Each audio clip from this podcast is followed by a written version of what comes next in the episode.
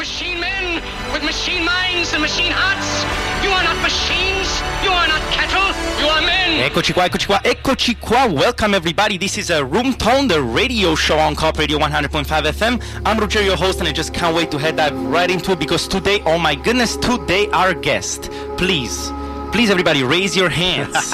yes, there you go. I love that laughter for animation and documentary director and producer Jeff Chiba Stearns. How are you doing, my man? I'm good. I'm good. Beautiful, man. I love this beautiful energy, and I can't wait to just uh, get into your world and explore also what it means to be part of this community and uh, just uh, spread the love and get the love out there. Now, first things first, let me ask you for the people out there who Yeah. don't know, who is Jeff Chiba Stearns? That's a very complex question, my my good man. Um, you know, I, I'm someone who likes to create, and uh, I take various sort of creating processes through different mediums. So uh, primarily, I'm a filmmaker, animation director, and uh, documentary uh, director and producer, um, but also an illustrator and artist. I do children's books. Um, I do painting. I uh, do art. I do all kinds of different mediums that uh, I like to explore my creativity. So you know, I, I definitely like to mix it up. Beautiful, man. I always like to see you around at different events here in the in the Vancouver community. Uh, always active and making it happen. And to me, what strikes and what's really inspiring about your work is that you basically dance between animation and documentary so smoothly. What's the story, man? What's what led you also to be interested about these two mediums? You know, I, I'm I'm uh, a self, well. I, I trained to be an animator, um, an animation filmmaker when I went to Emily Carr uh, back in 2001. I graduated, and uh, out of Emily Carr, I, I came out with a degree in um, film animation. So I was making animated films um, early on, and up until about 2000, I had made just short animated films. Um, I'd made about I think five at that point. Um, then kind of decided I wanted to make longer format medium. And uh, switched to documentary, but a lot of the documentaries I do still involve a lot of animation because the animation is still a really huge passion for me. Nice. But I guess what's kind of interesting is that you live in two different worlds, right? You know, very rarely do the two ever kind of overlap, right? Um, so you know, going to animation festivals, you've got your animation buddies, Beautiful. and then you go to documentary festivals, you got your documentary buddies, and then you just go to general film festivals and you have a great old time. But um, you know, I think in, in in essence, it's been kind of cool to kind of move between these different sort of genres, and also just keeps it interesting. I love it, man. And and you see, um, speaking also about your melange, your blend of animation and documentary, there goes your latest documentary from 2016, Mixed Match. Yeah. And I think that the idea was so relevant in many ways, and I guess that uh, somehow we always uh, find ourselves in our own films, and that's what made it so successful in many ways because it really had a, a, a huge impact uh, when it comes down to education and just getting the film through that channel. Mm-hmm. And so I want to ask you, first things first, for our audience out there, what is Mixed Match about,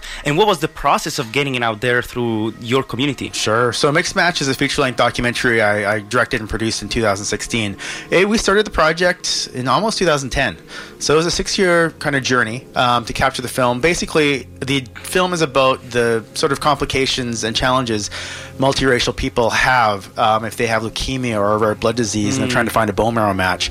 Uh, for people who don't know, you've got to try and find a genetic twin in the world. And so, you know, when you're mixed, um, trying to find your genetic twin gets a little more challenging um, because a lot of times your match is going to come from someone who has the same ancestry as you.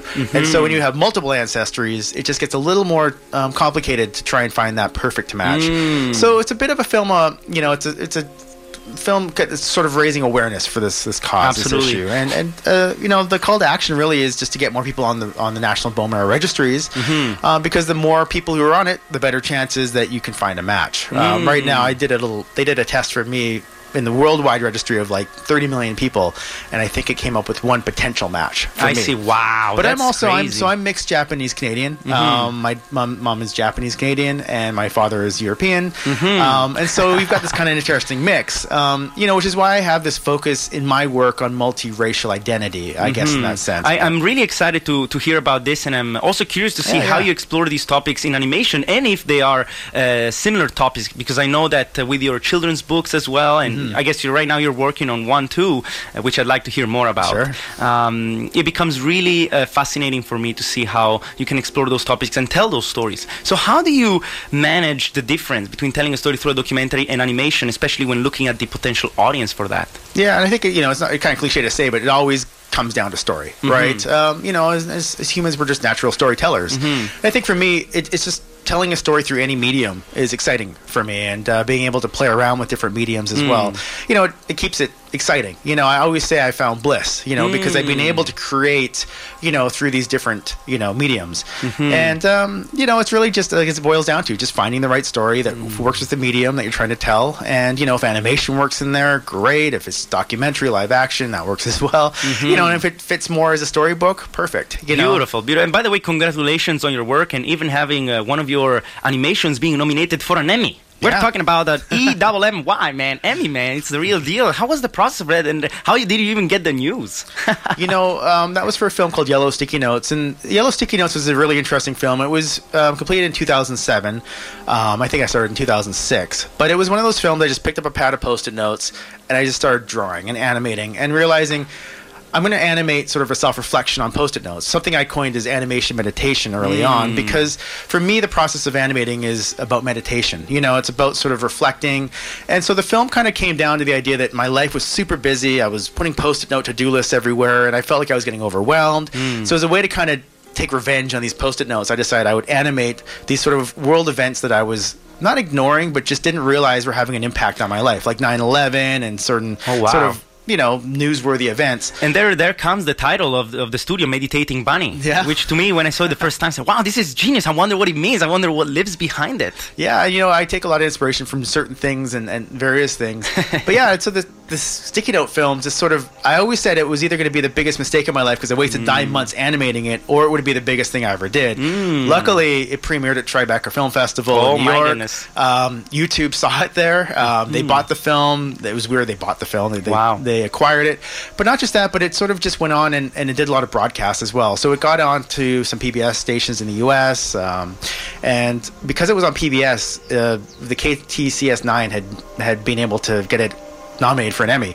Um, so that was cool. You know what I mean? Um, but at the same time, it's sort of one of those things where.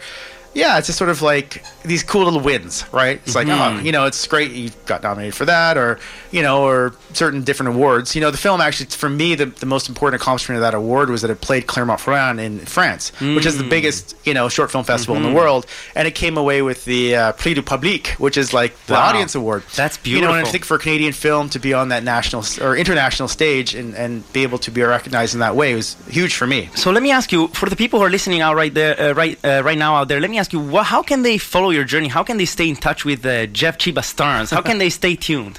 You know, I, I, I as much as I find that social media is tricky and time consuming, I still utilize it quite extensively to help get the word out about things I'm doing. So, uh, you know, on Instagram, it's um, at meditating bunny, right? and that's also my Twitter handle as well. Beautiful. But you know, Facebook um, also good. You know, people can find me Jeff Chiba Stearns. I've got you know pages, but you know, I think the website meditatingbunny.com. Yeah, you know what we're gonna do? We're gonna put the link of uh, of the website in the description of this podcast when it's gonna be released. But for now, let's stay here on the live on Co-op Radio, man. Just loving this process so much, and uh, something I want to explore with you is also the process Yeah. of getting these films out there. Because animation and documentary somehow there's so many differences in the way they're consumed. What is your common denominator for getting your content out there? Yeah, you know, I, I really believe that you know as much as creating is is key and critical in, in the process of mm-hmm. making media, you have to keep in mind we're making product, right? Mm-hmm. You know, people hate saying, "Oh, my film's a product," but you are. You're making something that's going to be consumed by people. You know, so when when we think about that, we have to think there's a hustle involved, right? We've got to go we got to sell it, we have to get distribution, we've got to make sure that it gets in people's hands. Mm. Because I always say it's a waste of time if you're making stuff and nobody ever gets to see it, right? So mm-hmm. I've been really fortunate with my films. You know, we've had broadcasts, we've had distribution, we've had worldwide sort of sales in that that way. Um, so it's just like I said, it's it's taking as much time as it takes to make a film as it does to promote the film, and sometimes even longer. You know, with Mixed Match, we promoted that film for three years. You know, we did 150 university screenings, we did over 30 film festivals. Um, Wow. You know, because you've got to go out there and you got to make sure people are seeing the film. You know, and we create with Mixed Match. It was really cool because we made screening events, right? So when people came, they got to sign up at the Bone Marrow Registry afterwards. We were there for Q and A's. Um, you know, we wanted to make sure that we had the opportunity that people could take a call to action. Absolutely, almost like a like really wrapping up the burrito of the experience and creating that engagement. And um, I'm curious, how did you manage as a filmmaker to get in touch with all those universities and just screen in 150 different universities across the country? Yeah, what's cool about that is that um, a lot of them reached out to us. You know, once they because that's the thing. People got to hear about your film. They got to know about your film. So you know, we went to academic conferences. Uh, made sure that people we had screenings there so educators could come and see the film. Mm. Um, not just that, but we also aligned with partners. So Canadian Blood Services in Canada Mm. was a big partnership, as well as Be the Match in the U.S., which is the largest bone marrow registry Mm. in you know pretty much the world. You know, and so they actually ended up licensing like 60 screenings of the films because they have university groups that do outreach on their campuses. So it was kind of these big bulk sales, really. Mm. Yeah. Um, but at the same time, like I said, that's a huge win, right? Because Absolutely. you're getting that demographic we want to see the film, which is college kids because they have the best bone marrow according to doctors, um, and they're signing up. And also because a lot of campuses are very diverse as well. We want to create more diversity within these. Mm. You see, this is so inspiring, especially looking at the way content is being distributed and, and also the struggle and the hustle that's involved. And uh, looking at, uh, at, at what you are doing and, and other filmmakers are doing out there, partnering and really engaging and tapping into the core process of getting the film out there. It's, it's wonderful. And I'm curious if there is anything else that you're planning right now for 2020 and what's your, what's your, what's your next project? What's happening? What's Yeah, happening? Always, always making stuff and always promoting stuff. Um, it's crazy because uh, I made it. My very first feature-length documentary was called One Big Hapa Family, Mm-hmm. and it was a film that looked at why all of my Japanese Canadian family intermarried after you know my grandparents' generation, Mm-hmm. and a lot of it has to do with the internment of the Japanese, you know, during World War II, you Mm-hmm. know, this large intermarriage rate within the community. But at the same time, it's reflective of all of Canada, you know, Mm. and people mixing and blending. But that film is turning 10 this year. So we're having our 10 year anniversary. So we're going to sort of release sort of a bit of a, a screening tour across Canada. Uh, we're going to start in Vancouver at the National Nikkei Museum. We'll have a screening coming up in March. Um, and Mm. Nice and tasty, man. That's wonderful. Yeah, and how is so- the process of organizing this and just making sure that there is an alignment with all these screenings? Yeah, you know, it's it's a lot about just networking, as you know. It's Mm-hmm. about going to these events, seeing people, meeting people, and keeping a catalog of people you know and work Mm-hmm. with and trust. And so, it's great. You just reach out. You know, it's like there's a lot of Japanese community centers and societies across Canada. Mm. It's just reaching out. You know, and saying, Mm-hmm. "Hey, my film's turning 10." A lot of them were I, they know about the film. They've seen the film. They they and what we're trying to sell with the film too is that it's not just a screening. We're actually going to have a discussion about the Mm. community and what it's like 10 years later. You know, have we mixed more? How is identity being processed now within the community? And I so- love this so much, man. I love this so much, and uh, you have much of my respect and support because this engagement is really the future of education, I believe. Many times Mm-hmm. we look at the way the new generations are coming up, and film is such a great way to bring people together and discuss and create that, that comfortable space of conversation. So I really respect the type of work that you're doing, and I really invite also as a shout out to all the educators out there to think deeply about the importance and the presence of film in our social tissue, how it can really make a difference and just get the love out there Yeah. in one way or the other. Jeff, uh, you, you know what? Uh, I, I, there is this song that I chose specifically for today's episode. Uh, we're gonna have to take a break, and uh, this is all dedicated to you because Oh, this song is called "Sounds from the Rainbow" by Lady Full Stop, and uh, this one here kind of really feels nice because uh, how can you sound how can you hear the rainbow? And this is to your animation that uh, you're listening to your animation for how deeply they reach. So for that i thank you. I thank you all our listeners. Please catch a break. This is uh, sounds from the rainbow by lay full stop. Oh my goodness just dance a little bit to it. Just dance a little bit on catch your radio on room tone the radio show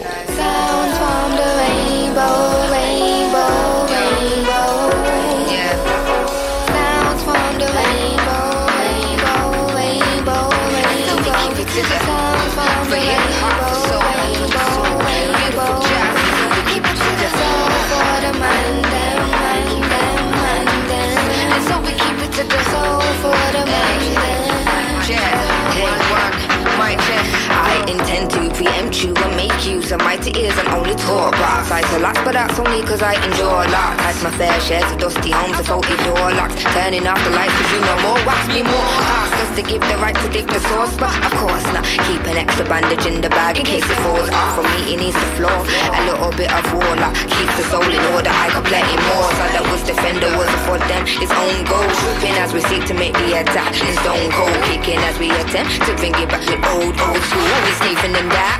Cause there is no No regular food, paying regular food. We don't need no drunk snaps, this neck of the woods. With the in the eyes, we getting the goods. We're crossing the T's and we're stocking the woods.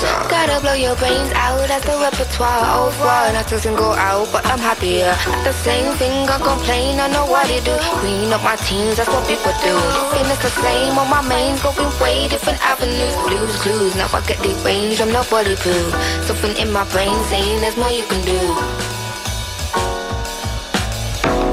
Every time you shed more smoke in my chimney. Gold vibes with me, I gold star shipping. Got right to the limit, though, someone coming.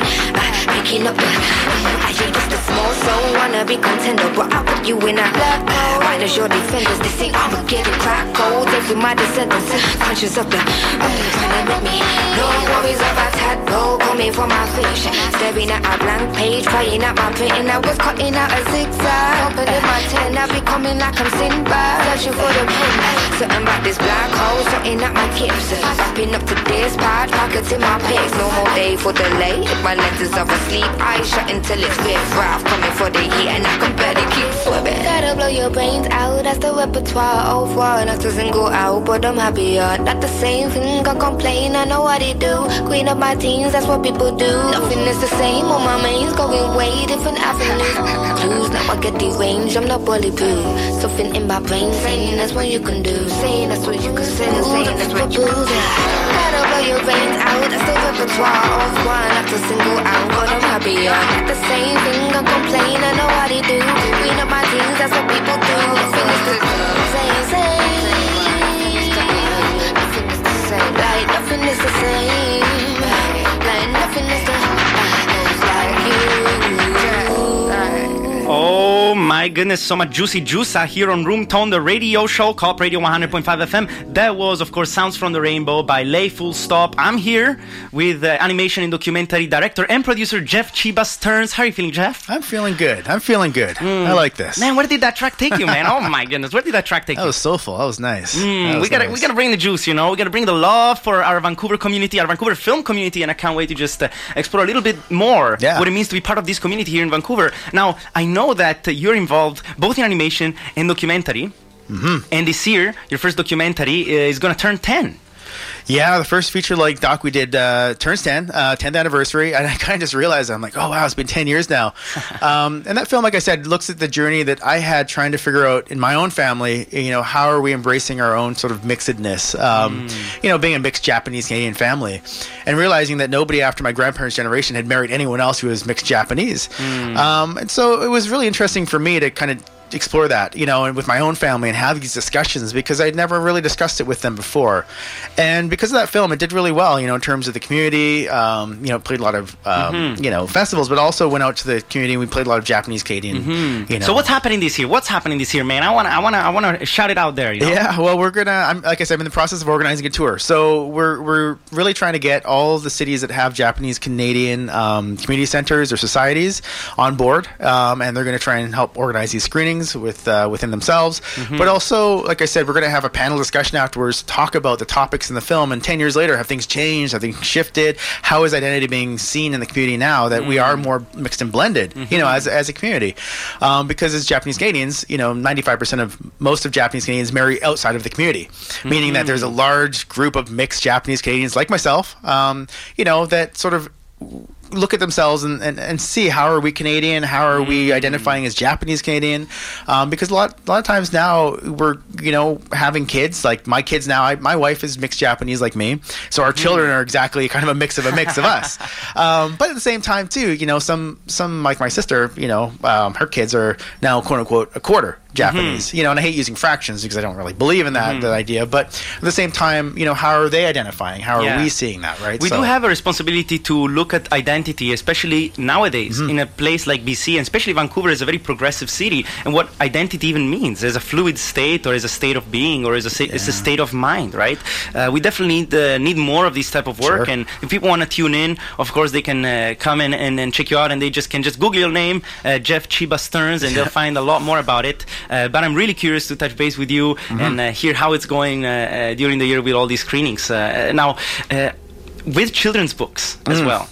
I'm very curious about the process of visualizing it, putting it on paper, and then distributing it out there. Sure. You know, I think that that was a dream of mine that I've always had since I was a teenager. I wanted to do kids books. And actually even when I got out of Emily Carr with my animation degree, I wanted to do kids books. But it's such a fiercely competitive industry that, you know, I was getting all these rejection letters. So I was like, eh, whatever. I'll, I'll shelf that for a while and I'll just make animated films, um, which is great, you know, because I had the ability to tell stories through animation, which is the same process. You know, it's just whatever medium you take to tell a story. But after having kids and reading all these kids books to my children, I'm like, I can do this. I'm going to do this, you know. And so um, the first one was pretty simple. It was just a kids book, an ABC book about mixed up animals. That was kind of inspired by my daughter because she's you know mixed Japanese. So I Yeah. figured I'll mix up some animals and she can see herself reflected in animals. It didn't have to be just one thing; they could be many things. Genius. So that that book was called Mixed Critters, and what's great about that book is it was a simple book. So you know, I got a distributor for the book. We got it out into chapters, and it, it, it got into the independent bookstores, and then I just sold it out, whatever, got it on mm-hmm. Amazon. So it was a good learner book to help me because I independently published it through my company. I do everything mm. through my company, right? I mm-hmm. independently publish my books. I independently make my own films, and I retain the rights to it, right? Do you ever think that it's there's going to be a time where you want to step into a different process and, and hand off to, to someone else, or do you Sure, find it really precious? Yeah, you know what? No, I, I do a hybrid system of distribution. So I retain some rights uh, for sales, but I also have educational distributors that handle the film. I've got you know certain aggregators that work, you know, get on iTunes and stuff. So it's a bit of a process of, of, of but still at the same time, I still own the rights to the film, right? Um, so same thing with kids books, right? You know, I can still have that process of getting the book out. So this year now I, I just finished a book called Nori and His Delicious Dreams. It's a little it's a book about a little boy who's mixed Japanese who dreams of sleeping on various types of food. I don't know why, it's just I love food, I like sleep. I figured it was a good combination. And it's a really cute kind of book of him just sort of dreaming of sleeping in food. Um, but for me what's interesting is that I can showcase food from around the world. So really the the joy the joy of that book is that we get uh, kids get to kind of look at different types of food that they might not have tried and say, "Hey, I want to try pad thai. I want to try these group this, what an this idea! This is uh, this is incredible because it also emphasizes uh, the diversity and different colors of all the color wheels of the world, Mm-hmm. which is uh, really fascinating. And on that note, I'd like to ask you, what is the process for you to visualize these ideas? You know, is it that you wake up one day and you have the idea and you want to make it happen, or do you sit down on the table and you draw until it comes out? You know, sometimes it's that. You know, it, it the, the, the creation process for me is, is is quite random, right? Like sometimes if I haven't drawn in a while, I'll just sit down and draw because I need to get it out. Um, sketchbooks, you know, just sort of getting these ideas flowing. Um, but it's also different when you're doing a documentary because it's not so much drawing as much as it's just writing down notes or taking Yeah. notes or observe, observation, right? And it's also looking at how much access you have to the subject. So for me, it's kind of like it's an interesting kind of sort of mind you know meld right like you're trying to pull all this stuff out of your brain but you know for me it's like i probably have like you know hundreds of different ideas for projects you know but how do you focus on just one i think that's the most important thing as any kind of creator is that you've got to really kind of keep your focus because hmm. it's very easy for me now that i finished my second kids book to be like oh, i'm going to make my third now because i've got this really great idea mm-hmm. and then neglect you know the other book because Wow. now you're going to move forward on creating see. so I think it's really important that you spend the time properly on promoting because, like I said, it makes no sense to create if no one's going to see it. I see. And when it when it goes down to promoting your content and your stories, where do you begin and where do you end? What is that trajectory like for you, especially for a successful studio like yours? Sure, you know, I think it's you know distribution is changing. It can't help but keep changing. Mm. So you've always got to be up on the trends. You've got to see what's trending. You got to see how people are getting the work out there. You've got to do the research. You've got to mm-hmm. constantly be learning because if you're mm-hmm. not learning and learning these new processes, you know, every day you see certain systems like you know Cinema on Demand. There's one called Tug. It mm. just shut down, right? Mm-hmm. Distributor, who is an aggregator, just shut down. So there's all these sort of outlets that are not around anymore. You know, something I was making money with, you know, 10 years ago is not around anymore, right? So you've got to constantly be reinventing yourself, reinventing the films. Traditional distribution is changing. You know, it, it just does that. SVOD is huge. Netflix, we all know that. Mm-hmm. You know, and so we've got to look at how are we able to monetize at the same time as keeping up with what is current, what mm-hmm. is what are how are people getting their content, you know? And you know, how are people making money through YouTube, which is pretty impossible, you know, if if that's you're not making, you know, really trendy kid stuff, right? course.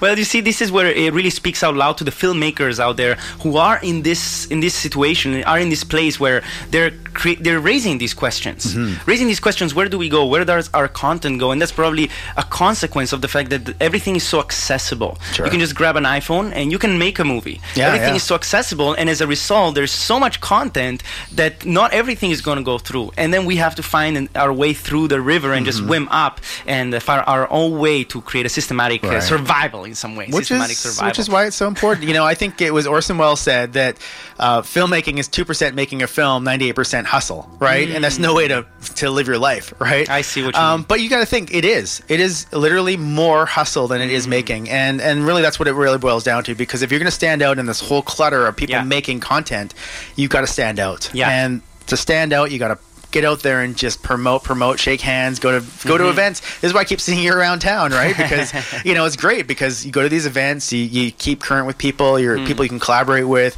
and um, you know it's just talking. talking We're curious, people. you know. People are, are curious, and uh, we gotta stay hungry, absolutely, and uh, uh, hungry for news, hungry for uh, discovery, exploration, because things are gonna change so quickly. And I have no doubt that something will will happen in the next ten years for our industry, and will sh- shake things around. And that's just what people are trying to also Mm-hmm. invent in many ways. So we are in a very uh, fluid state, Sure. uh, as a as a community, not only in Vancouver but around the world. And one of the things that I'm very curious to hear from you is if you have any interest in expanding and in exploring other places around the world through your content, which is outside of BC or Canada. Yeah, for sure. You know, I think that's that's been great because with short animation, it's really amazing because it has that ability to transcend into different sort of avenues and formats and mediums. Um, and so I've been very fortunate with the short film work that's actually done quite worldwide success, right? Documentaries are a little bit more sort of regional in that sense. So, you know, I've done well in North America, but it's been harder to get it out, you know, overseas. So, you know, with kids' books, same thing. You know, Amazon is great because people can still go on there and just order whatever they want and get stuff anywhere in the world. Um, you know, I don't like Amazon as a company, but at the same time, for accessibility uh, to to your items, you know, it's great. But you know, I guess that's the thing is is you know how much focus and time can you spend on one area and then to move into another territory is so much more work right so luckily you know like i said with yellow sticky notes what was really interesting is that when youtube acquired it it was for something called the screening room. Well when they acquired it it's like oh here's a you know we're going to buy your film. We want to put it up on youtube for six weeks. After that you can take it down non-exclusive whatever. Mm-hmm. Or whatever. And and literally they put it on the front page of youtube for a weekend. I got like mm-hmm. over a million views in a mm. weekend. I was getting so many you know people contacting me going oh we love the film. But not just that but ad agencies were contacting me. So i got so much work. Wow. and i left it up and I swear to God, every single time I get a call to do any kind of work is because somebody saw Yellow Sticky Notes Wow, on YouTube. that's amazing. So when you think about it, it's not even so much the film anymore. It's about the fact that that film now, people see it, they want to come to me for more content, more creation. And probably that's where one of the keys uh, uh, is. Is basically the process of creating content that cr- that creates the flow of attention that you might need as a filmmaker, and then other contents to cr- sort of throw the hook. It's almost like a jab, jab, jab hook in many ways, uh, which is a pattern that uh, if we dive uh, into it, we can find this pattern across the different careers of the filmmakers. Yeah. And on that note, is there any filmmaker or any content creator that has specifically inspired you? You know, I think it's a lot of friends. You know, I think when I look at the filmmaker friends that I have, you know, I love seeing their successes. Yeah, that's why I love social media because you could instantly see that, oh, so and so got enough Sundance or so and so got this done. And it's really kind of fun to watch people's careers grow as well. You know, and how are they still sort of creating content, but also sort of how they're also shifting mediums, hmm. right? In terms of going, okay, well, someone's doing VR now, right? Or someone's doing this type of content. And it makes me really curious, you know, like, how do you do that? How do you make that? So, you know, that inspires me, I think, a ton, you know? So there's a lot of filmmakers in Canada that I'm friends with that I'm watching their journeys and it's inspiring me, right? Because I want to also sort of partake in, you know, these experiences as well, you know? And so, yeah, it's not just one person. I'd say it's it's a it's a collective of many people, you know, that inspire me. Um, you know, and that's that's I think keeps me going. hmm And as you mentioned, uh, in your creation of, uh, in your creative process, making documentaries and animation, uh, you find yourself creating a documentary and even promoting it, as you mentioned, for three years, and mm-hmm. then you have animation. What is the timeline like for animation? Yeah, you know, I've done a lot of short animated films. They range in taking about nine months to about a year, sometimes a little bit over. Um, you know, and that's sort of for a five to six to seven minute film. You know what I mm. mean? Uh, It's it's to me, it, it's it's just the process, right? Mm-hmm. Some animated films can take three years. You know, I always wanted to make a feature length animated film. Mm. But it's probably going to take me 10 years, right? Um, which is only four less than making, you know, a documentary Yeah. or four more than making a documentary. Um, so I probably will still pursue that as a goal. That's that's that's definitely a goal of mine. Um, but at the same time, you know, I think it's just sort of like picking and choosing your battles, right? You know, like what do I feel like making now? And I feel like I'm at a stage now where I'm making the kids books, but I do want to get back into film. I've got some documentary ideas, I've got some animation ideas, but it's hmm. really kind of to, you know, what is it that I could probably get the funding to make? And I think as hmm. filmmakers, we always have to think of that fact too. Is it's like, yeah, it's one thing just to go and make it, but you know, I'm a I'm a filmmaker who you know makes a living and an earning and a career out of making hmm. films. I don't do anything else, right? So, you know, I do commercials, right? Um, but at the same time, I'm that's to me part of the the company, right? So That's a great point because I see that there are many filmmakers that many times adapt their stories to fit the funding, and uh, that becomes a big topic, very controversial in many ways. And I'd like to hear what's your message for the people out there that are seeking that funding, or people that are just making movies without seeking that funding. Where do you live on that uh, on that spectrum? Well, I think I, I, I go for a lot of government uh, grants, so Canada Council, BC Arts Council. Um, I've been very successful with that as well. But also, you know, broadcasters, there's funding there. And I think it depends on sort of your approach. If you want to keep things under your creative control and you've got a great creative vision, go for grants, right? If you want to create something that's a bit more kind of, you know, viewer friendly in that sense, you know, then the broadcaster will come on board, but they're going to have a little bit of a hand in guiding you and being a little more in that creative process. So if you don't want that, then that's not the route, route for you. I've been lucky that I've kind of done both. You know, I've kind of been in both those worlds. I've come, I've, I've collaborated in both those those things, and a lot of times because of the films I've made and the successes I've had and the accolades and awards I've won, people kind of just let me do what I need to do.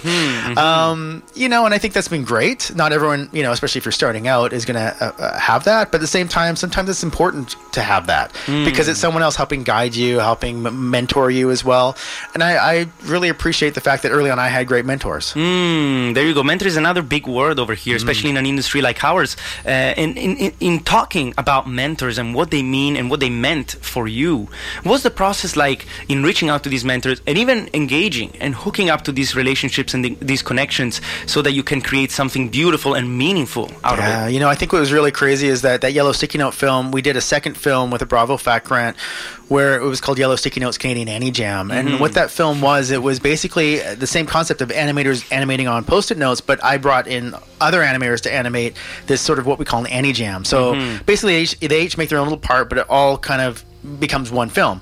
And what's crazy about that is that I had animators who had won Academy Awards working on this project. I had animators that had been nominated for Academy Awards working on this. These are animators that I looked up to and I idolized and had I thought of as mentors. And here I am directing them, right? So mm-hmm. when I think about what's cool about animation is that there isn't really this ego, you know. And I think for the mm. animators, they're like, you know, this is cool. This is a great little project. We get to work with our friends like Chris Hinton, um, you know, Alison Snowden and David Fine were on the project. Janet Perlman. These these are like you know big name.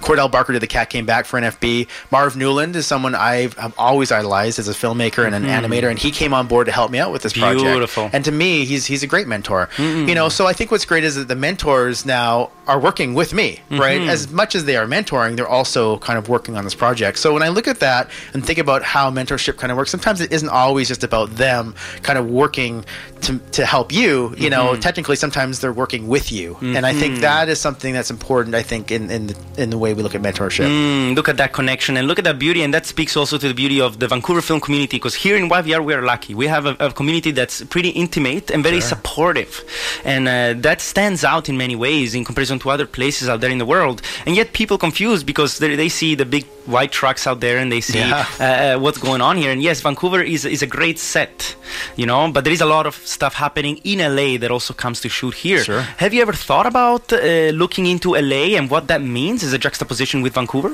Yeah, you know, I, I've been very fortunate that as a filmmaker, I've traveled the world. You know, and, and what's great about that is I've gone to film festivals all over the world, and I always kind of come back to Vancouver thinking this is the place that I like being. This is where I like to be. I've been to LA tons. We shot most of Mixed Match in LA, and every time I was in LA, I'm like, I gotta get out of here. You know, I'd be like a week. I was stuck in traffic. I'm like, I'm done with this place.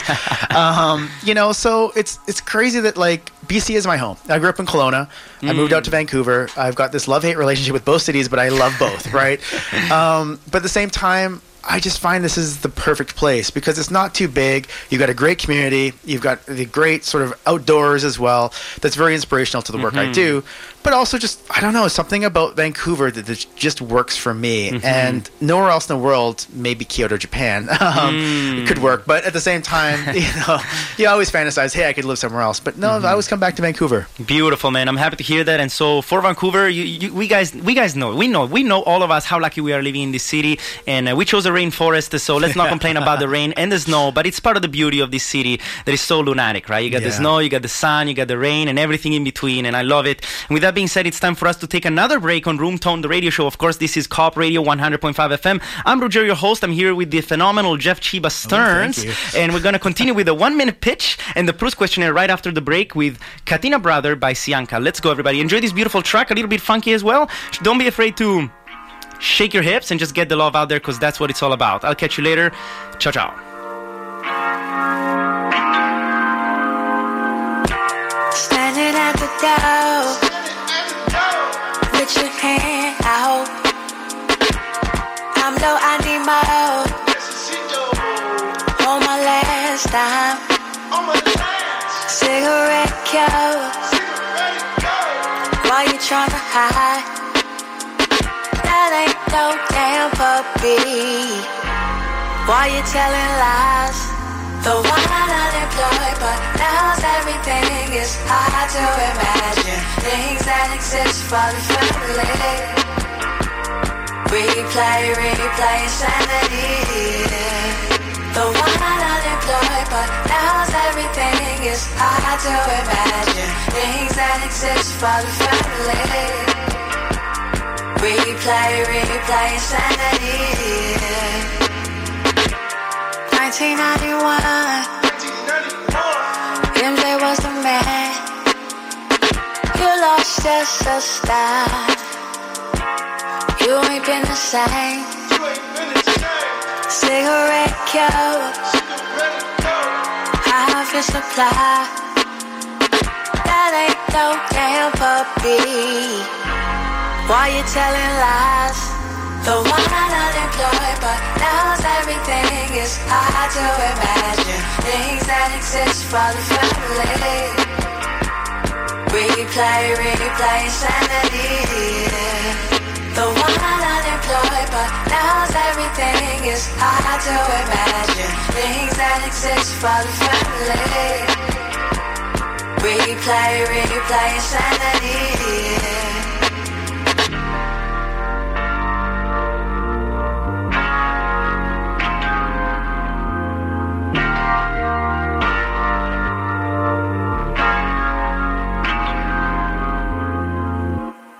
Welcome back, everybody. This is Room the radio show on Co-op Radio 100.5 FM. I'm Roger, your host, and I'm here with Jeff Chiba Stearns talking about documentaries and animation.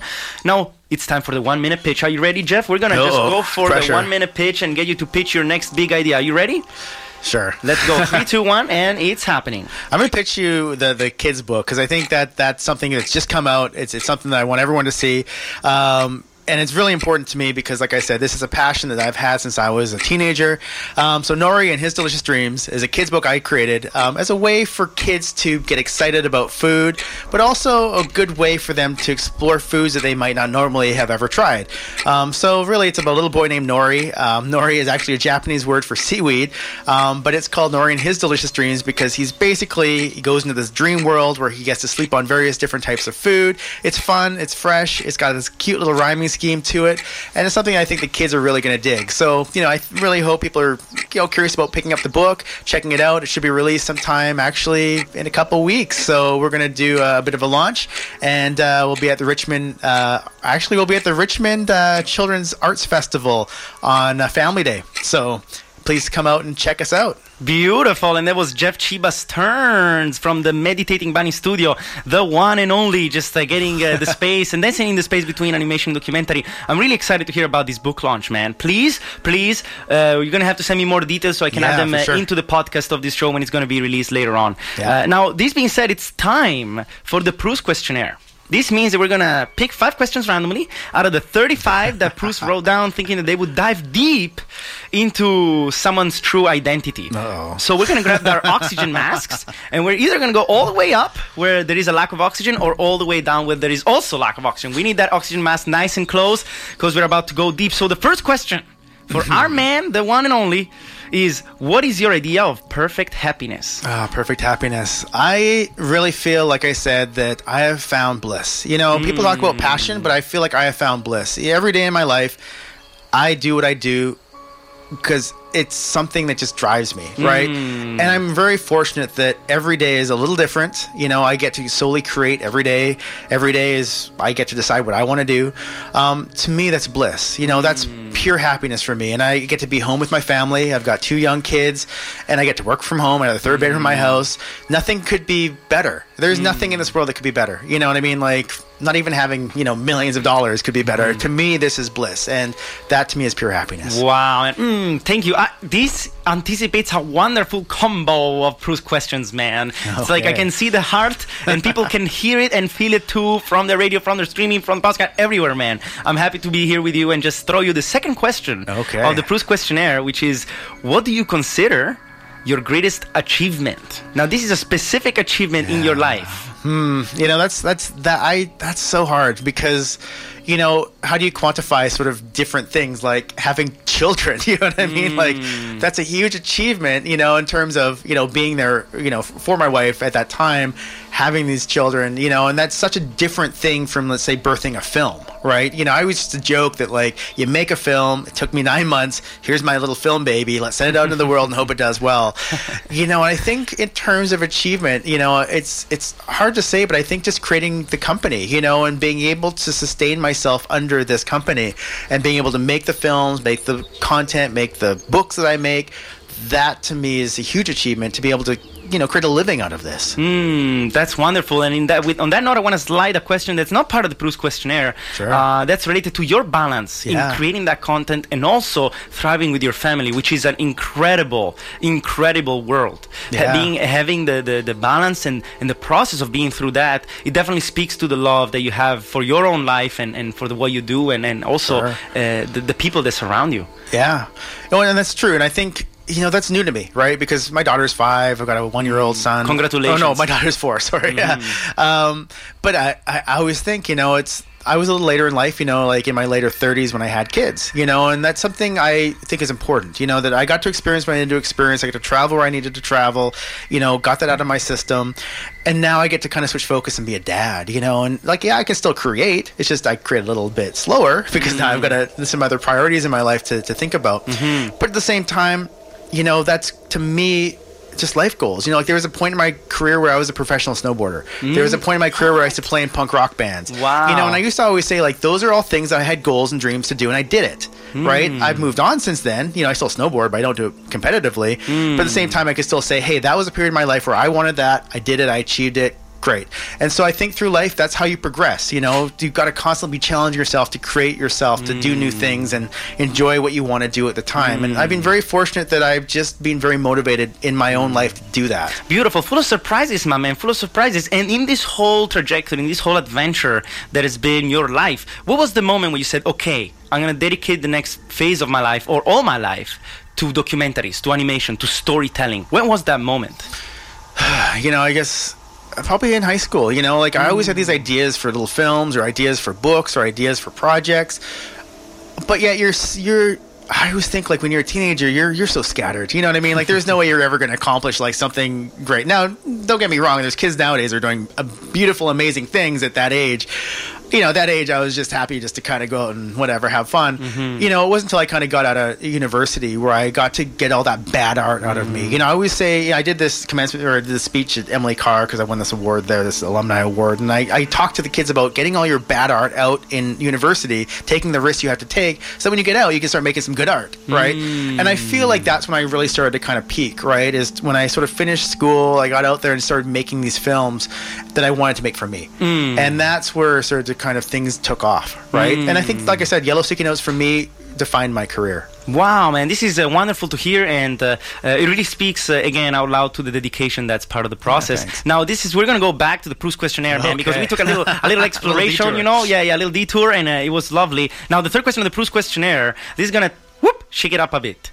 If you were to die and come back as a person or a thing, what would it be? Oh man, that's that's tricky. Asking that to an animator, huh? Oh man, um, that's you know I think I've always thought about that. I, I think as a philosophical guy, you think a lot about you know what is reincarnation. Hmm. You know, I would like to think that if I came back, I don't want to be on Earth. You know what I mean? Like I'd love to be hmm. on another planet as another species of alien of sorts. I've hmm. I've seen a lot here. I want to go somewhere else. You know what I mean? And I'm truly believe that we are not alone. we can't be mm-hmm. alone. There's billions of billions of stars out there and planets. I want to come back somewhere else in the universe, hmm. right? I want to see what that's like. And that to me is always sort of being a cool sort of thought. You know, like hmm. do we have this universal reincarnation theory where we can spread out in the universe? You know what I mean? yeah. Why are we confined to Earth? I think Earth is, mm-hmm. you know, I don't want to come back here. There's a lot Mm. of bad stuff going on. You know what I mean? We've kind of, I think we've peaked. You know what I mean? Mm-hmm. I want to come back somewhere else. I see. That's a that's a really that's really provocative in many ways, and it really speaks also. It, it explores the lands of uh, of life itself, you Yeah. know, and what that life is or what life isn't, and uh, it's gonna keep me thinking for a little while. So thank you for that, Jeff. Now, fourth question on the Proust questionnaire. Ooh, we're going super deep. We're almost touching. Oh, man. We're going super super deep here. Okay, it goes like this. What is your greatest regret? Yeah, you know, I, I that's so hard because I don't want to live my life with regrets, and and mm. I think that's really damaging. I think there's a mm. negative sort of element to that as well. You know, saying that we're living life if we have regrets, then it's like I've done something wrong, right? I don't want to think I've ever done anything wrong. You know, there's things that I've done that I would have liked to have done better, or I would have liked to have redone. But I'm going to say there's I don't want to regret anything. I don't think that's a mm. good way to think in the way we live, you know, that we have regrets for things. Like I should have done this instead I did that. Mm-hmm. Because everything's going to lead you in one direction or some other direction, you know, and I think that's for a reason. I'm, I'm a true existentialist when it comes to that. You know what I mean? This idea that we, we are alone, we move freely through life, but we need to take responsibility for all of our decisions. Hmm. By taking responsibility for all of our decisions, you can't live with regret, right? Because we have to take that responsibility for what we've done. You know, so hmm. I'm going to just say that's my answer for that. Beautiful. And ultimately, taking responsibility on life brings a lot of meaning and makes life way more meaningful to you and, and really introduces that purpose that drives all of us. Yeah. And uh, I like to see that that purpose is part of the community and especially the film community here in Vancouver. Sure. As there are always events, there are always things happening. There's always, you can always feel the juice, Yeah. the soul of the community always striving for something deeper, for something that's further uh, out and uh, almost like at the furthest reach of metaphor. It's almost like a uh, like a constant uh, exploration of the peak, that Mm-hmm. a peak that never ends, and that's why I feel so proud to be part of this community and, and Yeah. get to meet uh, people like yourselves that, Oh, that, that you. create uh, this uh, this meaningful content uh, for a bra- for a really wide Mm-hmm. range of audience. And um, you know, just to go back to our conversation about film, uh, one of the, the, the questions that really rises for me is uh, the way you handle promotion for all these different content that reaches kids or reaches students. Um, how do you uh, differentiate your way? Of promoting this content uh, in 2020, that social. Yeah. media is happening and everything is happening. Well, I, I, I'm going to just say it. I wanted to do this with you because I think you possess this amazing positive energy, and I think that that really pulls a lot of good out of me, which I, I think is I just want to say that right now. But in terms of you know the the promotion, what I've learned about book promotion and film promotion, it's all very similar, right? You're all just trying to you know promote something. So yeah, of course, social media is a, uh, very important. You know, get your you know handles and your hashtags and all that stuff together. You know, you got to get the word out because no one else is going to get the word out for you, right? Especially when you are your your own biggest cheerleader, right? Um, you know, no one's going to know all the accomplishments and successes you've had besides you, right? No one's going to know about all the great things that I've accomplished more than I do. So, you know, I hate saying it's bragging, but at the same time, we have to kind of say, you know, hey, people need to know that I've done this, and you know, we've we've created this kind of content, and and it's good. You know what I mean? You have to stand behind your work. You know what I mean? Like, I'm not going to promote something I think is bad, but I'm also not going to want to spend two years, six years of my life making something that's bad. Um, you know, so I'm going to make sure that I can create the best thing possible, and that people are going to enjoy it. And I think for me, the greatest, uh, you know the greatest thing that comes out of this is that when you get these comments like on yellow sticky notes on YouTube, there are comments where it was like, you know, old people, older people would be like, I, I haven't picked up a paintbrush in 60 years, and I hmm. watched your animated film, and now I'm painting again. Oh, that's you know what I mean? Like that beautiful. to me, if I hmm. can inspire anyone to get up and create on their own, I've done it. You know, I've accomplished what I needed to accomplish. So beautiful, man. You're bringing up the heat in this booth, man. You're turning this booth into a sauna, man. I love it. So much inspiration, so much love. And uh, please, people, check it out. Yellow Sticky Notes on YouTube. This is the man, Jeff Chiba Stearns, behind uh, all of that. And uh, believe it or not, it got uh, nominated for an Emmy. So a big round of applause, not only from me, but from the film community and the you. Canadian film community, because uh, it's a great achievement that stands up for representation in many ways. Uh, so that being said, we're going back to the final question of the Proust Oh, there's one more. yes, there is one more. There is one more, and uh, uh, there is. This is a question that it's really fascinating for me, and I think it's really it really fits you because uh, uh, you seem to be a, a man of uh, high, deep curiosity in many ways. And the Mm-hmm. question the question goes, which historical figure do you most identify with? wow. Yeah, that's super deep, man. We're going super deep, man. Extremely deep. Oh wow, that's that's so crazy. You know what I mean? When you think about, you know, who is it you know, and, and because you don't know these historical people. You know, besides what's written in books, right? So I hmm. don't know if they were a good person hmm. or a bad person. You know what I mean? Like, was Albert Einstein really a hmm. great person? I don't know. He was a brilliant person, but was he a great person? That's a hard, hard, hard, hard question because, like I said, if you don't know kind of that sort of you know, what was it about them personally? Sure, we, we know their achievements, we know what they've done. You know, they might have been great in one respect, but they could have been kind of assholes. You know what I mean? Like, I don't know. Um, I don't know. You know, I think I I can't. I don't know if anyone's ever asked me that question, and, and if I've ever really thought really hard and deep about it. Because, like I said, I'd like to at least meet the person before you I see. you Is there wanna a historical time? Is there a historical time in, in the whole history of the world of human of humanity? One piece of history where you would like to go back and live there a little bit.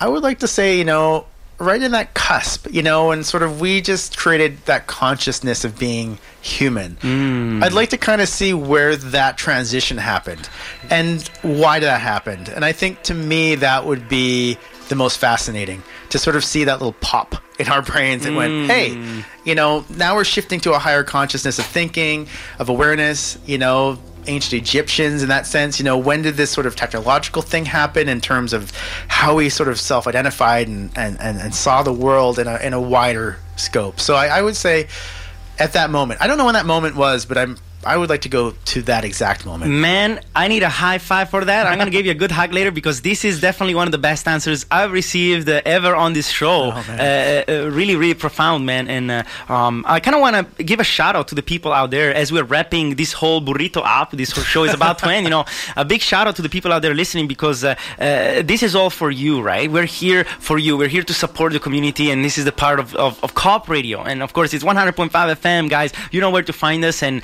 uh, only here you'll find the amazing people like the one and only Jeff Chiba Stearns. Oh my goodness, yes. From his words, yes, he's an animation and documentary director and producer. So much juicy juice out there, Jeff. Yes. One piece of advice for the independent filmmakers out there. You know, never stop questioning who you are hmm. because, you know, it's important for us to constantly be questioning our own identity. And I think with that, that's going to inform your own filmmaking because a lot of our own filmmaking is coming from our point of view. And I think as long as we are constantly sort of questioning ourselves, questioning the world around us, that's going to create a film that people are going to want to see mm. because, you know, we're, we're curious people. And as long as we can kind of you know strive to find these answers trying to find this philosophical sort of nature of our being i think that's going to create great content Mm, thank you for that. Beautiful. We're about to wrap it all up. I'm about to pass on the mic uh, to Giuseppe with Talk Recovery, an amazing show. Please stay tuned from 12 to 1. Now, uh, before we really just uh, pack it up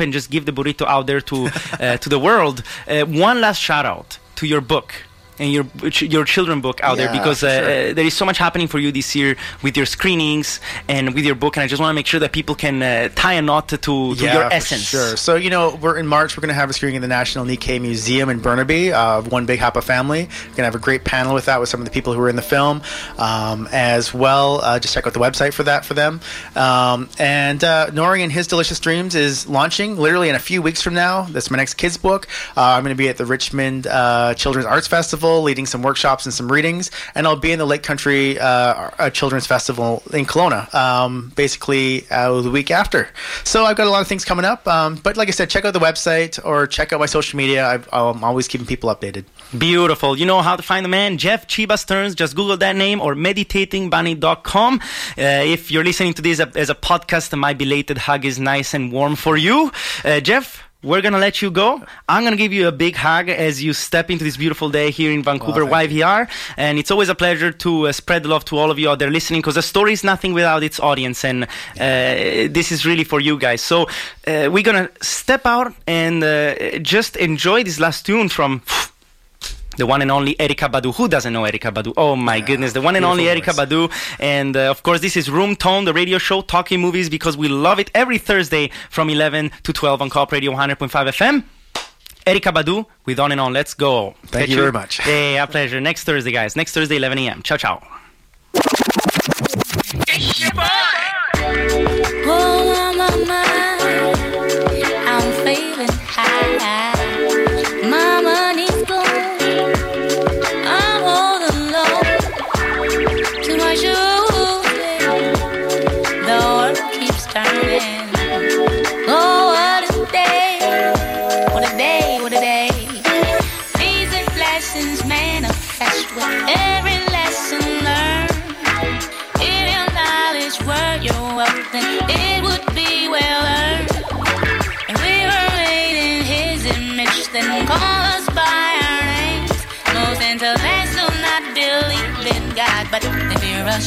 tem. Oh!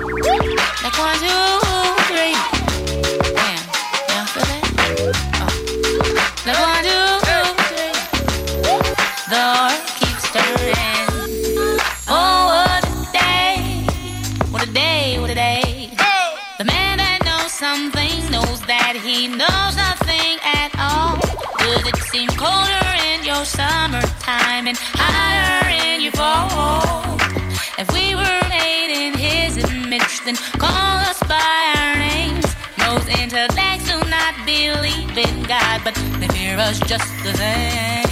Oh, no.